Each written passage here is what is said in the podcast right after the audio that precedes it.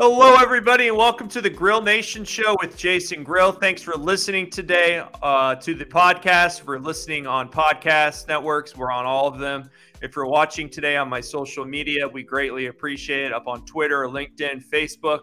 Or if you're watching this on YouTube, thank you for watching this. We have another great episode today. I'm very excited about it. Uh, I'd like to welcome back to the show Alan Ferris, who is the Senior Vice President of Landmark National Bank. Their website is bank landmark dot com. Alan, how are you today?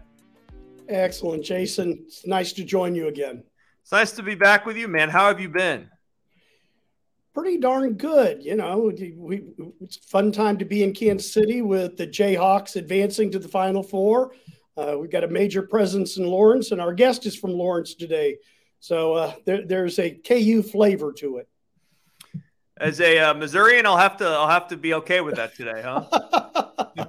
Born and raised. I'm, I'm in a Missouri. Regional guy. I'm, I'm I've become a regional guy now. You know that, Alan. Kansas City, Amen, Kansas brother. City is where I live, but uh, whatever's good for the economy is is fine by me.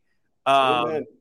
So, uh, Alan Ferris again. Who are we going to be having on today? Before we kind of get into some bank updates, who's going to be joining us? The, Mike Logan is the owner of a number of live music venues uh, and event venues in Lawrence, Kansas, uh, mostly known for the Granada Theater, which is kind of a regional destination. Uh, and it's interesting to hear Mike's story about the pandemic and COVID and how they're recovering, and also how the state of Kansas really kind of helped them with Mike's leadership to recognize that these live music venues are really a huge part of the economy in this part of the world. Mm-hmm.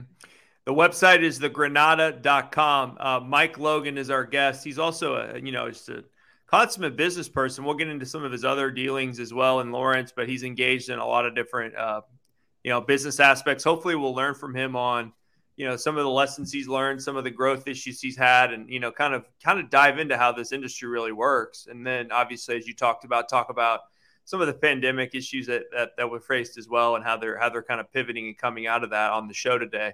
Again, the website is the granada dot com. Um, Alan, let's talk about you and Bank uh, Landmark National Bank, bank landmark dot com. What what are some updates you wanted to share? Are you guys you guys are such a good uh, you know, update on, you know, current events, current issues, current trends that you're seeing, because you work with so many business owners, so many entrepreneurs, so many people who are engaged in our community. What what are you seeing out there, and what is happening right now? Well, you know, there, the, the bank continues to do really well, and our, our commercial loan totals continue to grow, and we've got good volume. You know, the two topics that you hear on a regular basis. Number one, every business is struggling trying to attract and keep good people. Uh, I, I yet to hear a business, regardless of what the industry is, that says, oh, you know, we're we're completely full of employees. And that includes the bank. We've got open positions for a range of uh, careers, whether it's a teller, whether it's, you know, uh, operations, whatever it might be. And that's true almost statewide, but particularly here in Kansas City, where the, the need is greatest uh, and the competition is greatest. The You're seeing issue, that too. You're seeing that too with um, other industries as well. And a lot of your clients, oh, their customers. It, it, it makes no difference whether you're talking healthcare, whether you're talking service, whether you're talking construction, wholesale manufacturing. It, it just is across the board. And it's just a reoccurring thing. You know, I'd, I'd, I'd like to go to one meeting with a customer or prospect and have them say, no, you know, we, we've solved the uh, the problem, and we know exactly how to attract people. Yeah. And I've yet to find somebody who can say that. I'm, I'm sure they're out there. I just haven't met them yet. Good time to be a, uh, a job seeker, I guess, or a, uh, a person who's a free agent, maybe. I mean, I guess everyone's a free agent these days. And when it comes to uh, comes to life, and as far as jobs, it seems like, you know, there's always people are, are really kind of demanding more these days as far as pay and, you know, flexibility. Yeah. So yeah, hopefully that turns resi- around. Yeah. The great resignation is a true thing. Yeah. So what other issue are you facing? I know you, you mentioned one briefly to me off, off, off the air. Well, you know, th- I think everybody is mindful of interest rates at this point in time. We saw the Fed for the first time in a number of years increase rates slightly earlier this month. Uh, you know, so that was a, a twenty-five, uh, a quarter percent increase. Uh, Fed's made it pretty clear there's going to be at least three, maybe four more increases. So, you know, rates probably by year end are going to be up a, a one percent, maybe point and a quarter. Um, that would put prime at four to four and a quarter, maybe four fifty. But that's still significant below the pre-COVID uh, levels. So rates are continue to be historically low, even with uh, some increases uh, being planned for in the next few months. Mm-hmm. Yeah, I've been seeing that. You know, I, my mortgage came up this month for, you know, it's been a year, and it, you know, I got it under three for my third year. And then I looked, I looked today and there was like five percent now, or four or five percent. So it's definitely, you know, the interest rates are are going up across the board in different markets and different sectors. True. They're, they're, but rates are still at historically low levels. So we're not seeing the interest rate impacting loan volume at this moment in time. Mm. Well, that's positive. Yeah, you're right. We got to look at the long term and kind of look back at the historics as well. Alan sure. Ferris is with us, Senior Vice President of Landmark National Bank. The website, again, is bank landmark dot com. Alan, let's uh, let's bring on our guest here, um, Mike Logan. Bring him up here on the stream. I'm going to change my background there. How are you, Mike? I'm good. Thanks for having me. Great to have you. Now, where are we? Where are we hearing from you? Are you in Lawrence today? I'm in Lawrence today. Yeah, I'm actually at uh, Abe and Jake's Landing, my office here, uh, uh, right on the river, right on the Kaw River. What are things like in Lawrence right now? With the Jayhawks, everybody's walking, everybody's walking on their tippy toes. You know, I always say if if the Jayhawks can uh, can get to the second weekend, uh, you know, you get a lot of smiles on your face uh, downtown. But making it to the Final Four is a big deal um, uh, for everyone's mood, but also for the the sales tax coffers in Lawrence. I don't care what you sell, what widget it is, or or what what uh, what food or, or beverage you sell, you're going to sell more this weekend. Um, every hotel in Lawrence is sold out. Airbnbs Whoa. are spoken for. Um, you know, with four Blue Bloods in the Final Four uh, this weekend, ticket prices are higher than ever down in New Orleans. Travel is is tight. So I, there's a lot of people uh, in the Kansas City area making a pilgrimage over to Lawrence uh Uh, to, to catch a place to watch a game. Let me ask you this before we get into your background. Like, what does that day look like for you on Saturday? You know, the game's at what, like five o'clock or four o'clock, I think? Game, what yeah, game's at five oh nine. Um, I'll be downtown at about six thirty uh, a m. I've got, uh, uh, between all of our places, we have six watch parties. Uh, uh, my events venue is hosting a, a large watch party. Uh, my music venues are hosting watch parties, and Um, we turned into a big sports bar for a day or eight hours, and that's okay. Uh, we'll embrace it. Uh, as big a music fan as I am, I'm a, I'm a huge Jayhawk fan as well. Um, so we'll embrace that, and uh, uh, hopefully, uh, you know, I'll knock on something here. Uh, we can do it again on Monday if they can get a win on Saturday. Yeah. Yeah, that's very cool and, and exciting for you and your companies and, and businesses and everyone in Lawrence. Tell us about your background, Mike. I mean, how'd you get into this? What's your journey look like? Uh, very interested to know because uh, you've obviously been in this industry for a while. Sure. Um, well, I'm a, I'm a Lawrence Lawrence kid. My family moved to Lawrence uh, oh just before junior high, and uh, uh, they actually moved when I graduated high school uh, to Florida, and I stayed here and went to K U and Um, cut my teeth uh, working uh, uh, basically forty-hour weeks uh, when I was in college here, um, most notably at the Eldridge Hotel here in downtown Lawrence. I was a, I was a bellman and uh, room service, uh, banquet, front desk, uh, valet, you name it. Um, but it's where anytime I get a chance to go, you know, talk or speak in front of someone, it's where I, I, I found my my hustle. You know, I, I, you know, working at a, a boutique independent hotel um, in the hospitality industry, I had offers when I was there in college um, from folks who would come in, visit, we'd have an encounter, you know, wanting me to go work elsewhere in the hospitality industry. I looked at transferring to K-State University or, or U N L V for hospitality programs, and I thankful I, I, I didn't end up doing that um, based on how my journey went post there.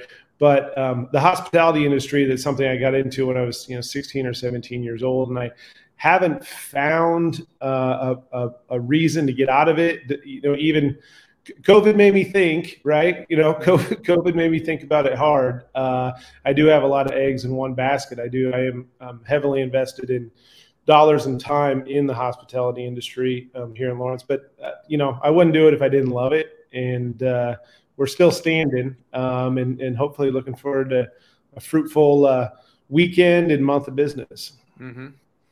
What are your different business ventures? Uh, take us through those in Lawrence before we get to the Granada. Sure, sure. Um, I have Abe and Jake's Landing, um, which is a private event space, eighteen thousand square feet. Uh, uh, old building was built as a barbed wire factory in um, eighteen eighty-four, operated as a paper mill, car- corrugated cardboard warehouse, sat vacant for a long time. And I actually started working um, here uh, in college. Um, two thousand one to two thousand six, post-college, uh, ended up buying uh, the space in two thousand twelve, and uh, it's my it's my uh, you know, private event, civic event, not every nonprofit um, fundraiser you can think of that we can host, beer and wine expos.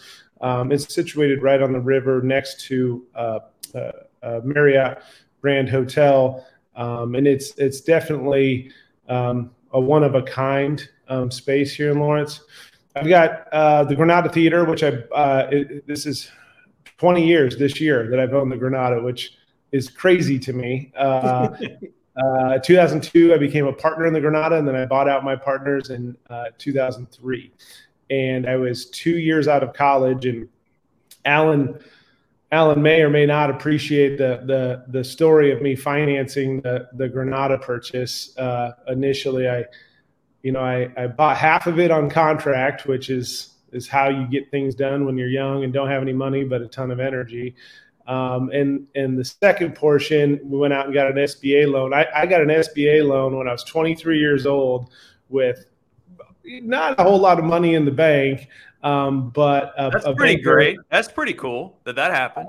Yeah. And a banker who believed in me, you know, and, and that's, and, and, and that's what it is, you know, in banking, it's about relationships, it's about trust, and it's about, um, you know, being able to, it, you know, you can sell it, but you got to deliver on it. And so I learned that very, very early, um, with that space. Um, and then since that point, um, I've added Lucia, which is a small, Um, restaurant, bar, and live music venue, which is right next door um, to the Granada. Uh, the Bottleneck, which is a storied music venue.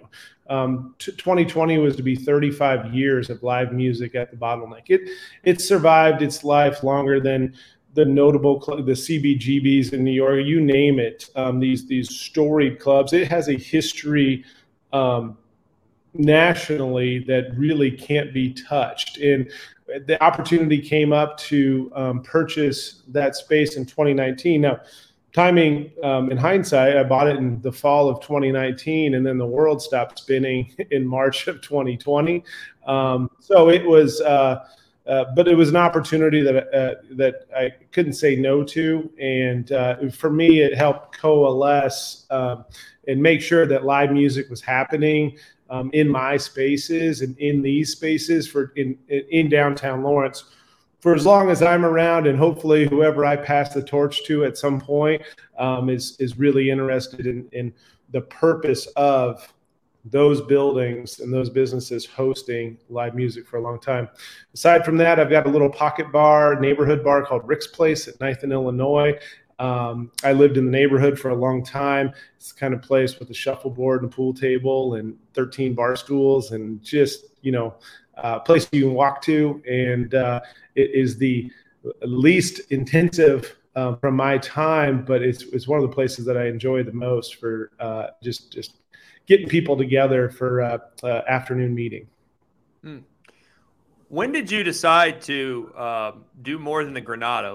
What year was that that you – what was the year that you actually did more than the Granada? Because that had to be a big decision for you in step with such a, you know, storied event space yeah. uh, or, you know, music venue.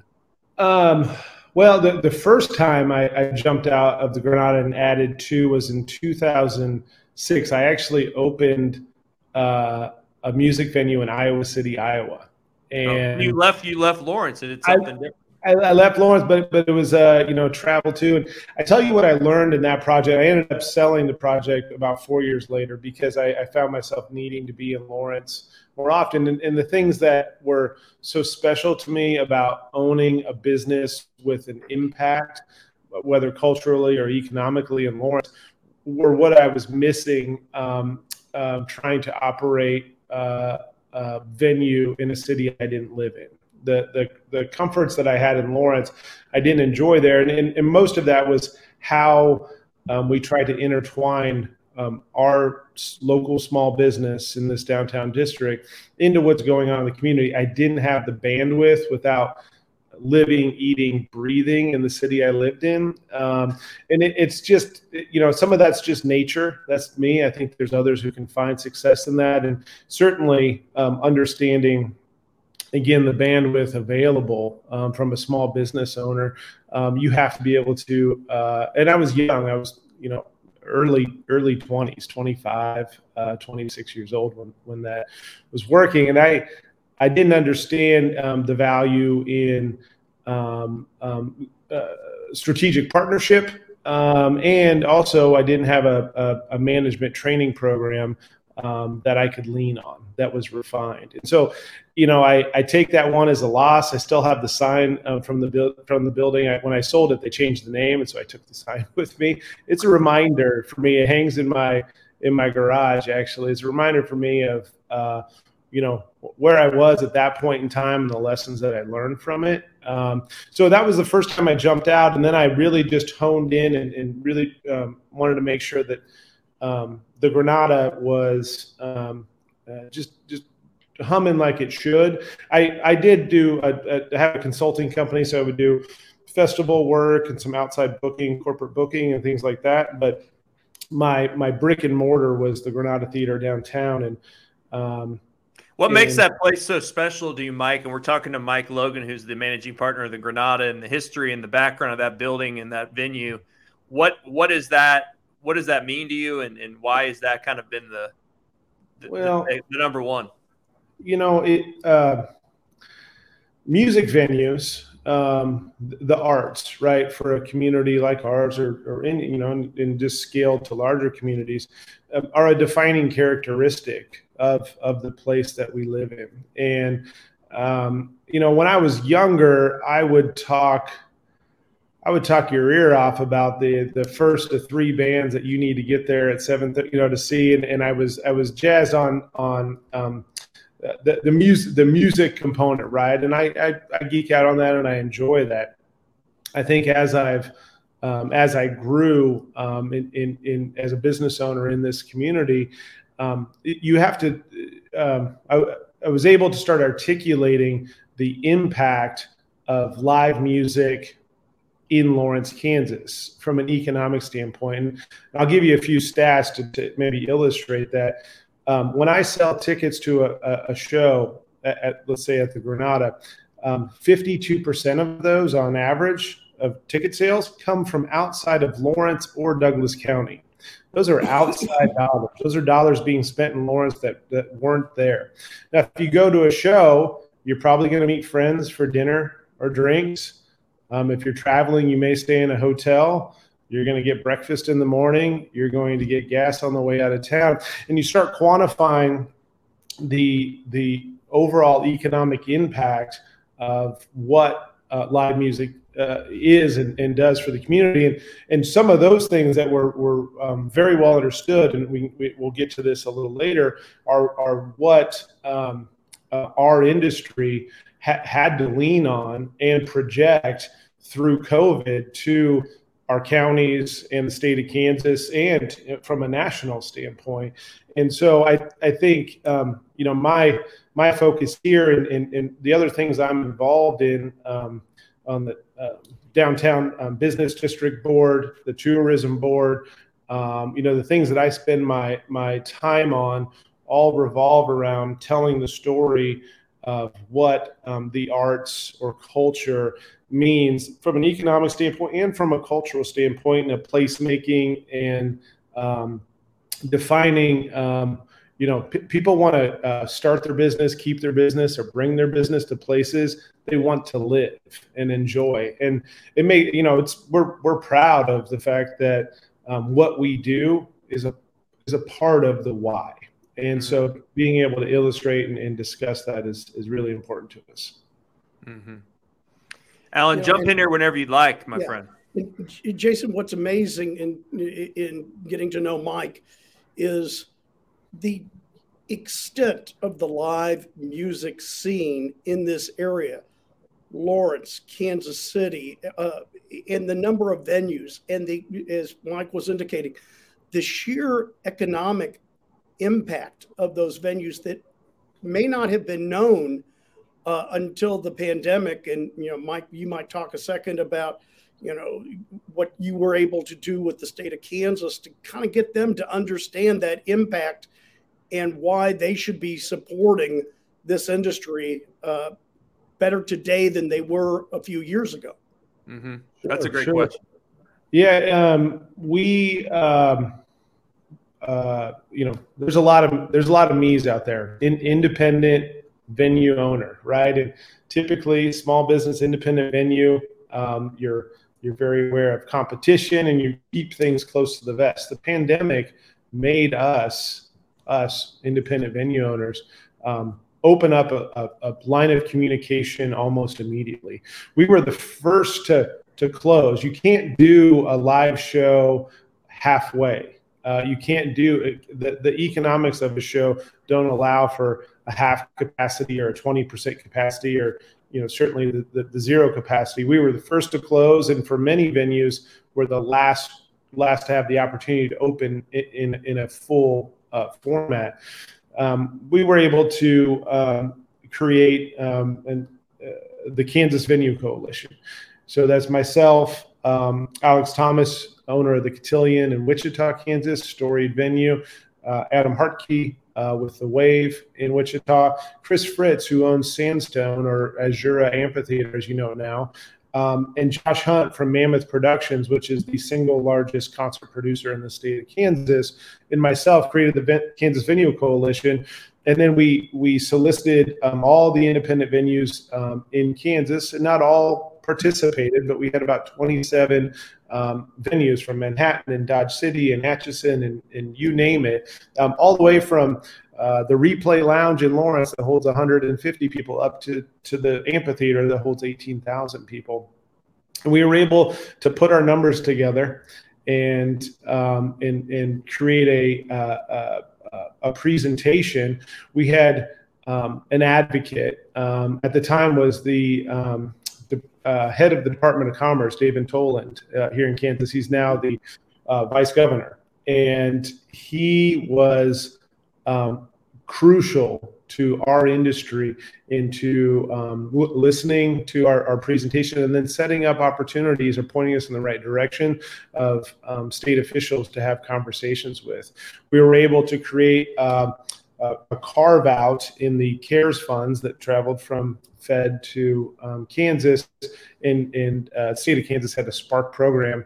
And actually the Kansas Venue Coalition helped administer and evaluate um, that program, which allowed some relief in mid twenty twenty that, um, and, and I, I describe this as a, as lily, as a lily pad, right?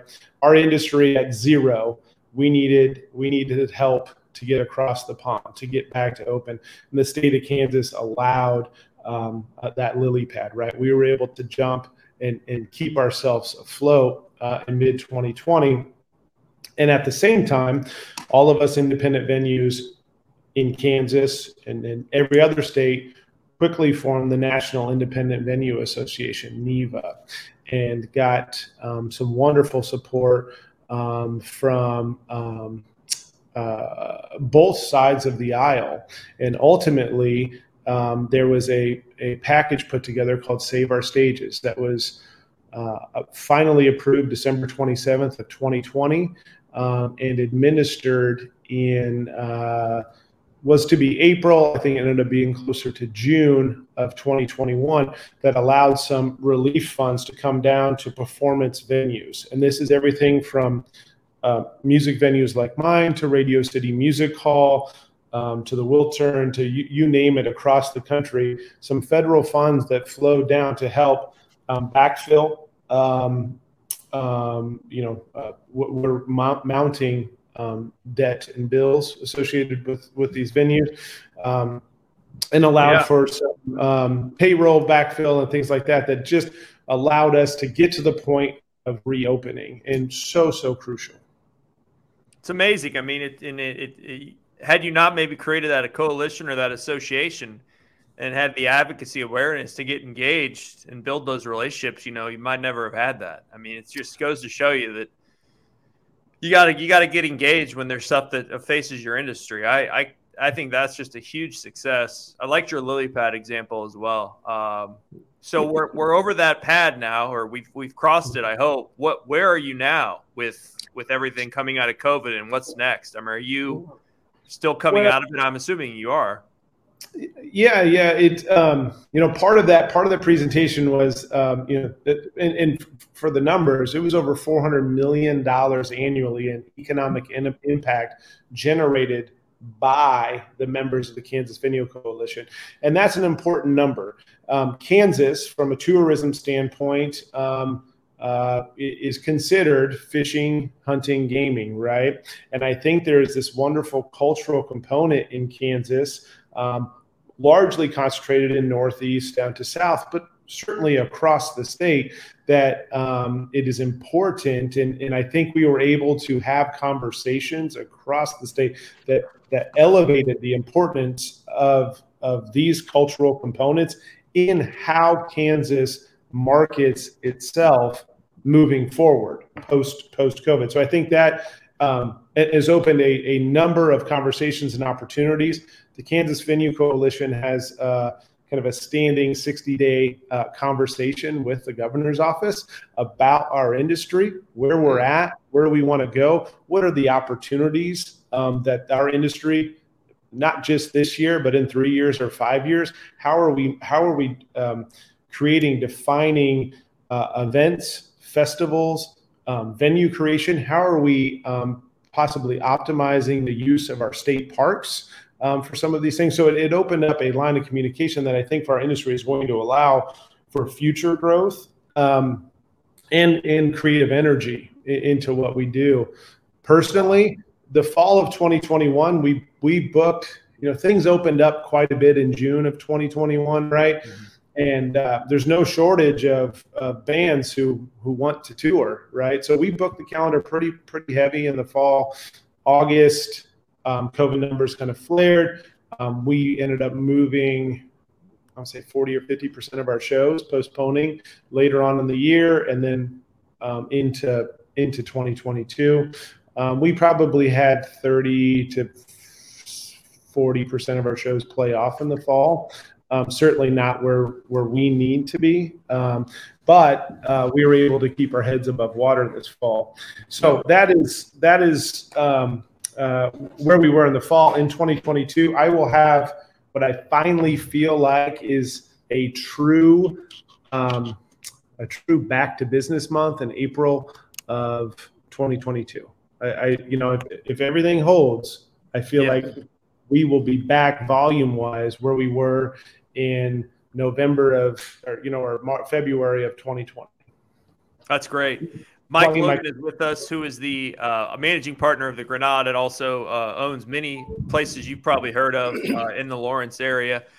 I have a quick question about just kind of the process. Like, I mean, how do you get these acts, or how does it work when an act wants to come to Lawrence, or how do you? What's your what's your you know process looks like? I mean, you just to get people to come that are big names or up and coming names. How does that negotiation work?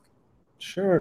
Well, um, the venue because obviously there's a lot of cities out there. I mean, you know as well as I do, there's a lot of oh. college towns, and there's a lot of culturally cool, like artsy. I mean, I went to school at law school at Mizzou, and they have the Blue Note there. I think it's still there. Um, oh yeah, I saw a couple oh, yeah. shows there. You know, while I was in school, and then there's just so much competition. How how do you how do you you know keep a you know on in tune to who who you need to have, or how does that process work? Well, like with banking, it's it's relationships. You know, it's relationships with the agents. Now, some agencies who represent these bands have eight bands, and some have eight thousand bands, right? You know, so it, it's relationship with the agent. It's um, uh, our reputation, the venue's reputation, the the the talent buyer or the promoter who's working on on booking the show's reputation uh, for the room, and and. Uh, you know, the place that we are now. Um, I love the Blue Note, and they're kind of a sister venue to us in Columbia. It's, Columbia is a little different than Lawrence, and sometimes a band, um, when traveling from east to west, um, only has thirty dates, and it's going to be either or, right? Mm-hmm. They're going to play Columbia or Lawrence, or Omaha or Lawrence, or Wichita or Des Moines. You know, so um, sometimes it's just a logistics, and they'll um, hit you on the way back, but. Generally, um, Lawrence, the, the venue's uh, reputation, um, uh, downtown Lawrence's reputation is a, is a plus. Being a college community is a plus. When I started this in this business twenty years ago, Kansas City didn't have one tenth of the venues. Kansas City was really a dormant market. Kansas City's uh, just in the last ten years had a number of venues percolate, and, and wonderful venues. You know, I think Kansas City has grown. You've seen all the growth in, in downtown area, the Crossroads area. Um, and so there is more, even more competition for what we do in Lawrence in Kansas City. And, and uh, or, you know, sometimes Lawrence used to get every play, and now it may be every other play. Um, but there's the beautiful thing is music's so accessible.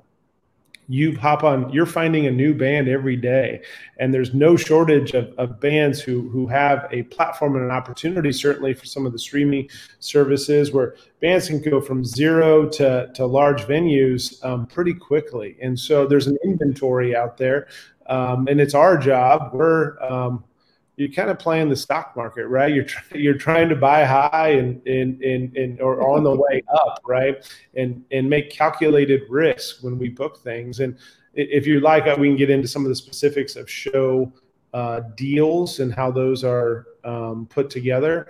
Um, but but generally, um, you know, it's it's very relationship based, and uh, um, you know, Lawrence has had a long history, and we hope to keep it that way. Mike, you might also do one of the exciting things about your industry and what you've been able to do is the sheer numbers of local talent that you have been able to showcase and really kick off some really wonderful careers uh, that started here, and in the number of wonderful acts and musicians that are around this area.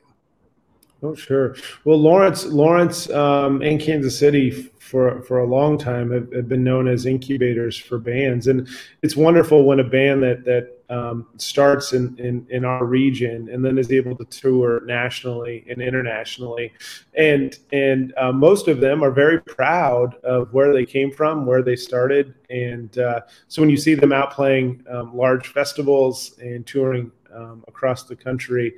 Uh, but they're, but they're, and make sure that they, they represent where they come from.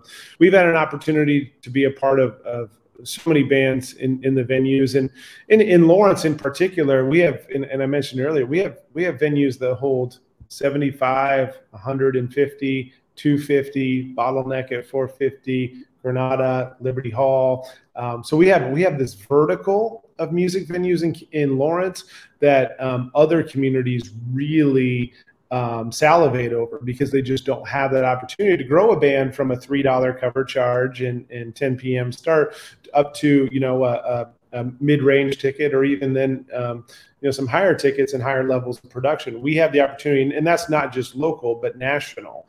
Um, band comes through, the the White Stripes played the Replay Lounge, um, which holds one hundred fifty people, the first time they came through the market, right? Granada hosted a Post Malone, he's pop popular hip hop star, uh, in two thousand sixteen. Um, and then two years later, he sold eighteen thousand tickets in Kansas City. You know, we have we have a lot of those stories where they played. You've had, you've had John Mayer, you've had you've had Weezer. I think I Ben Folds Five. You know, oh yeah, uh, Flaming Lips. I mean, mm-hmm. The list goes on and on. Uh, Smashing Pumpkins back in the day. uh, oh, yeah. Creed. I mean, you had a, you've had so many. I mean, the list goes on and on with actual like people that, you know, every uh, that are household names at this point.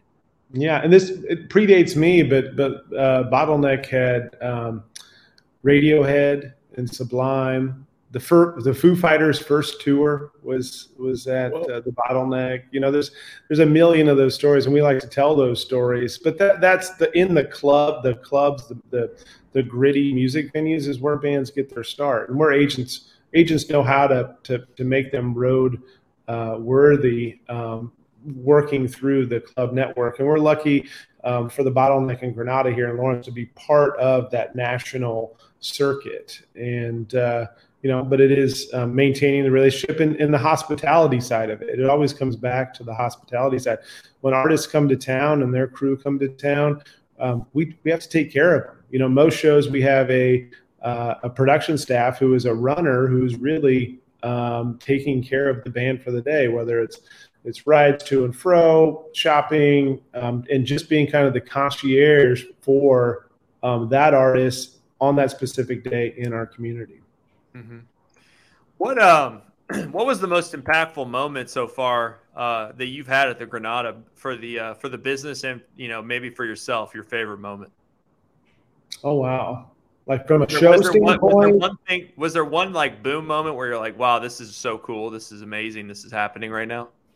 Uh, you know, probably in, early on in two thousand three, two thousand four, we, uh, uh, from the, the indie music scene was so strong. We would have weeks where we'd have, you know, three, four, five, six shows a week. And the thing that keeps it um, keeps it fresh for me is that um, these venues are merely vessels for um, artistic talent, right? Um, I would have these weeks where I'd have a monster independent, uh, like an indie band. Uh, I'd have a bluegrass show, a hip hop show, a death metal show, a punk, sh- you know, and and and, it, and just a look at one week snapshot. And depending on what time of day and what night of the week you drove by, you'd go, "What the hell is going on here?" Because it's it's a different set of people who who have a a attachment, an emotional attachment to these artists, and that for me keeps it special. So it, it the the variety um, that um, a venue uh, like ours are able to uh, maintain, um, I, th- that to me is is the most special part. Mm-hmm. What's cool about you is, Mike, that I've noticed, Mike Logan, a managing partner of the Granada, is I can tell you're still very passionate about music, entertainment, and it's you've been in this industry for so long, but it's it's fascinating and awesome to see that you're um, you know, it's it's not only a business, it's a lifestyle. It's something you really care about. And you obviously have, have, have really done a good job of communicating that with policymakers and, and leaders in, in, in, you know, Topeka and, and throughout Kansas. Um, sure. But I think that's really important. And it just it definitely exudes out of you. That's for sure. Oh, thank you. Well, thank you. If you would have caught me like mid twenty twenty, I might have been a little more off. But uh, yeah, we're um, we're we're excited about we what we do. There's a lot of energy. Um, you know, we employ. I think some of the fun stats that I share when I get an opportunity to speak about our industry. Um, you know, every band that comes through one of our venues, you know, they have a, a predetermined Um, catering budget or per diem, right? And my largest uh, month that, that I, I can recall at the Granada, I think we had seventeen or eighteen shows in the month. And uh, catering budget, so these are dollars that I hand a touring band, total for the month, fourteen thousand six hundred dollars that we just turn around and hand. And what do they do with those dollars?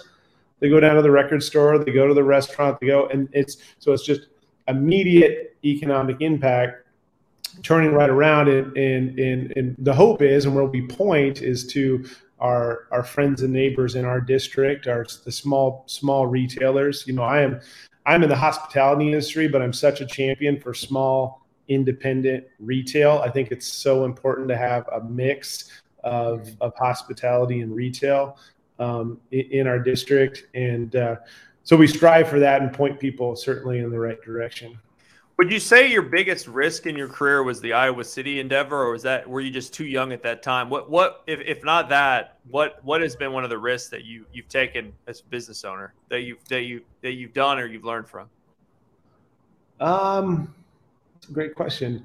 Uh, yeah, you know, adding adding a second a second entree to my plate uh, when I was in, in when I was maybe too young to know better certainly was a risk. Um, I, I would tell you, bringing on um, uh, to the point now, and, and it's just um, you know creating a vertical integration um, and bringing on the Bottleneck and um, uh, the the other uh, uh, tertiary. Uh, Uh, businesses is being able to um, have the the the uh, willingness to to seek con, um, uh, consultant help on how to build a, a, a system, and uh, you know I'm I'm a I'm like a, a small business development center success story. Right, I went, when I was when I bought the Granada, I went to my local S B D C, and you know I sat there like a um, like a sponge and said, "Hey, what do I need to do?" And Um, you know, the one thing, and I, I, I tell this to everyone who talks to me about um, starting a, a small business, independently owned business, is find a good accountant and bookkeeper. Find, I, you talk to me, I could talk like this to anybody, right? I love, if I'm passionate about it, I'll get going. And I love to be on the big idea side, but I need um, I need that X's and O's um, counterpoint. Some people have that in a partner or in a partnership opportunity. I found mine in my um, bookkeeper and C P A, um, able to keep me, um, you know, the truth is in the numbers always. I can be as passionate about it, whatever it is, but um, making sure you're paying attention to the, it's, it's certainly in the hospitality industry where the margins are so slim.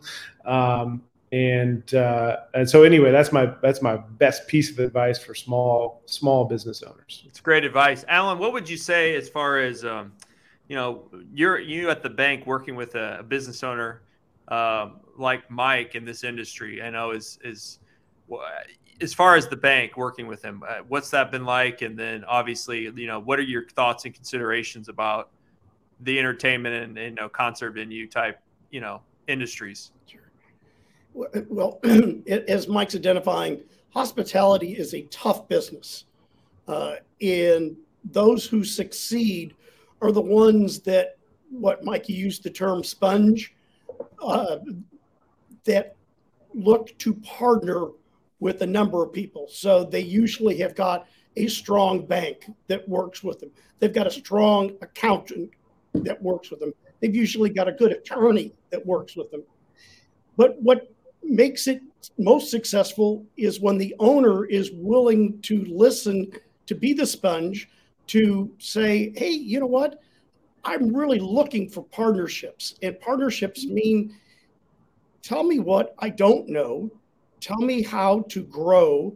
Uh, but what should I be focusing on? And that's Mike. Mm-hmm. Mike listens and wants to learn. And that's the one common trait, I think, to the most successful small business owners. Mm-hmm. That's awesome. As we wind down, I want to ask some quick questions to, to Mike. Uh, Mike, um, mm-hmm. we kind of just talked about your best advice and, you know, what you learned. If you weren't doing this, what would you be doing in your life? Oh my goodness.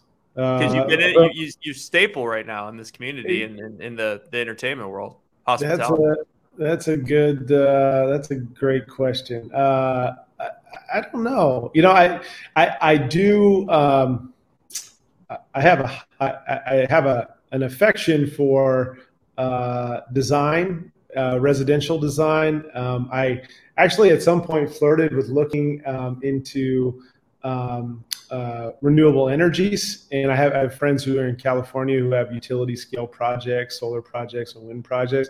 That that really interests me. I think those are. Um, if I wasn't in the hospitality industry, I may venture uh, that way. Um, but um, you know, I, it's hard for me to think, uh, especially as I've kind of layered the, the different um, facets of, of hospitality, and I've got two or three other. Uh, And, and unfortunately, or fortunately, uh, uh, projects that are, are are percolating that are in the hospitality industry.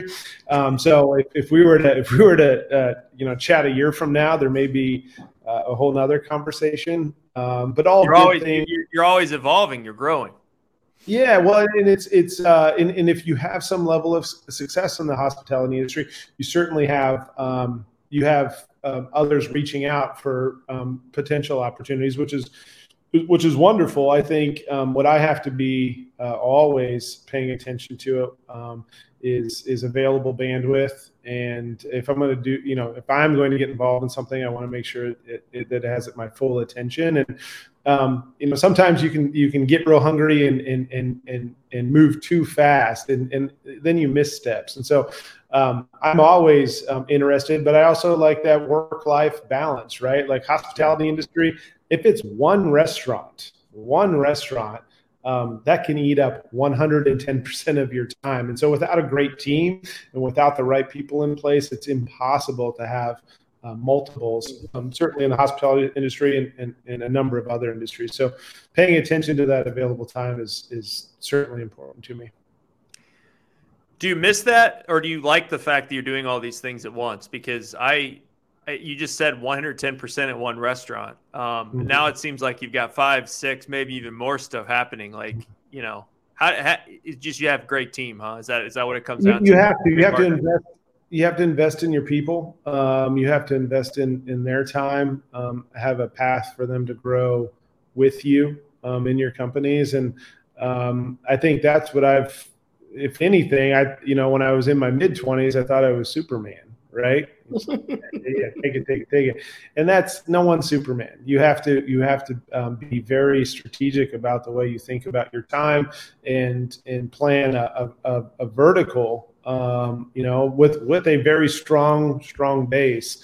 Um, and so that's where I've I've spent a lot of my time, and I've been fortunate to have uh, amazing partners. I have partners in several of my projects who all bring value and are at the table um, in in a lot of these conversations. So it is um, uh, it, it you know it it, it has to work right, uh, and so we're I've been fortunate. I'll tell you that I've been very very I feel very fortunate to be in the position we are, to still be um, here standing post-COVID. And uh, my hope is that our, our energy and my team's energy and my partner's energy are all focused on, um, you know, future growth, smart growth um, in, in the industry that we're in. Couple more minutes here with Mike Logan, who's the managing partner of the Granada, and Alan Ferris, senior vice president of Landmark National Bank.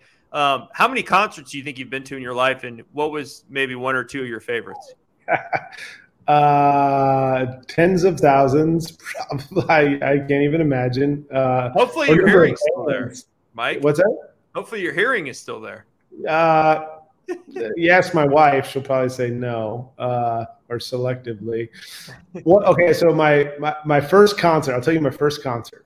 Uh, my parents, who are Uh, live. I, I learned the love of live music from, from my dad. I, he was listening to records at insane uh, decibels when I was a young child. Uh, they took me to uh, Sandstone. I was eight years old to see Skid, uh, Bon Jovi with Skid Row, Slippery When Wet tour. It was nineteen eighty-eight. I wish I still had the T-shirt. An amazing show, right? I was eight years old, and uh, that was the first big like amphitheater show that I I, I saw, and I, I like had the album, I had the whole thing. Um, other shows that have just been amazing um, for me, uh, pick one at the Granada. Uh, the band The Killers played the Granada, you know, huge pop. Um, Pop band. Um, I saw John Mayer. We actually paid John Mayer, you mentioned this, two hundred dollars. Um, booked him at Abe and Jake's in two thousand two. Um, we booked The Roots in two thousand three, uh, and was one of my top shows. Like, you know, around anniversary times, we come up with our top shows, and it always ends up in my top five shows. Um, but outside, you know, I recently, like pre-COVID, I went and saw uh, My Morning Jacket at Red Rocks, which is, you know, a holy grail Uh, outdoor venue. Um, so those are some of my favorites. I'm sure there's hundreds and hundreds more. Isn't that cool just to look back out and say, like, you know, we had John Mayer at Abe and Jake's for a couple hundred bucks back in the old days. Oh, you yeah, know? Maroon Five. I, I paid Maroon Five like a hundred a hundred bucks in beer a couple of the first couple of times they played. You know, and just there's a there's a ton of those examples of bands, and but it it speaks to how bands tour and when they. Um, when they start, they're playing through the clubs. You know, they're pl- they're getting on the road, they're getting in front of bodies, and that and that's where um, I think uh, certainly our venues will always have a place in the the growth of bands. Even though music's accessible digitally, you know, the Who's Next playlist and you name it, the bands still have to get their feet wet on the road. And we hope that that the venues that we have are are always a part of that that except. Uh, Um, as they as they keep moving, that we're we're one of their first plays. Mm-hmm. Well, Mike, congratulations on all your success. Uh, the website is the granada dot com. Alan Ferris, uh, Landmark National Bank, thank you so much for joining us, for co- uh, collaborating with the uh, Grill Nation show and introducing us to Mike today. Um, your website is bank landmark dot com. Appreciate all your time today, guys. Yeah, thanks Always for having me. Pleasure. You guys are doing a great job. It's exciting. I kind of want to go out to a concert now this weekend, or maybe next you, weekend.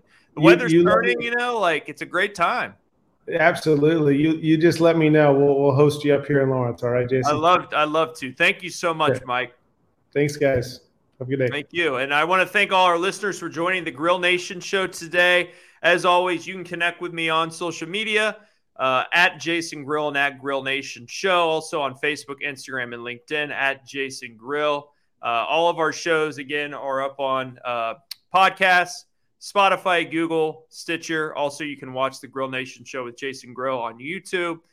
And finally, um, if you'd like to be on the show or you want to uh, collaborate or partner, just look uh, for my email, which is grill nation show at gmail dot com. That's grill nation show at gmail dot com. We'd love to hear from you. And hopefully we can have more great guests on like Mike. Mike was a heck of a guest. I really enjoyed that show today. Again, and thank Alan Ferris. Great, great guy, great bank. bank landmark dot com is the website. I want to thank all those for listening and watching today, and we will see you again soon. And uh, congrats to Mike Logan again from the Granada on all his success. We'll talk to you soon. Take care.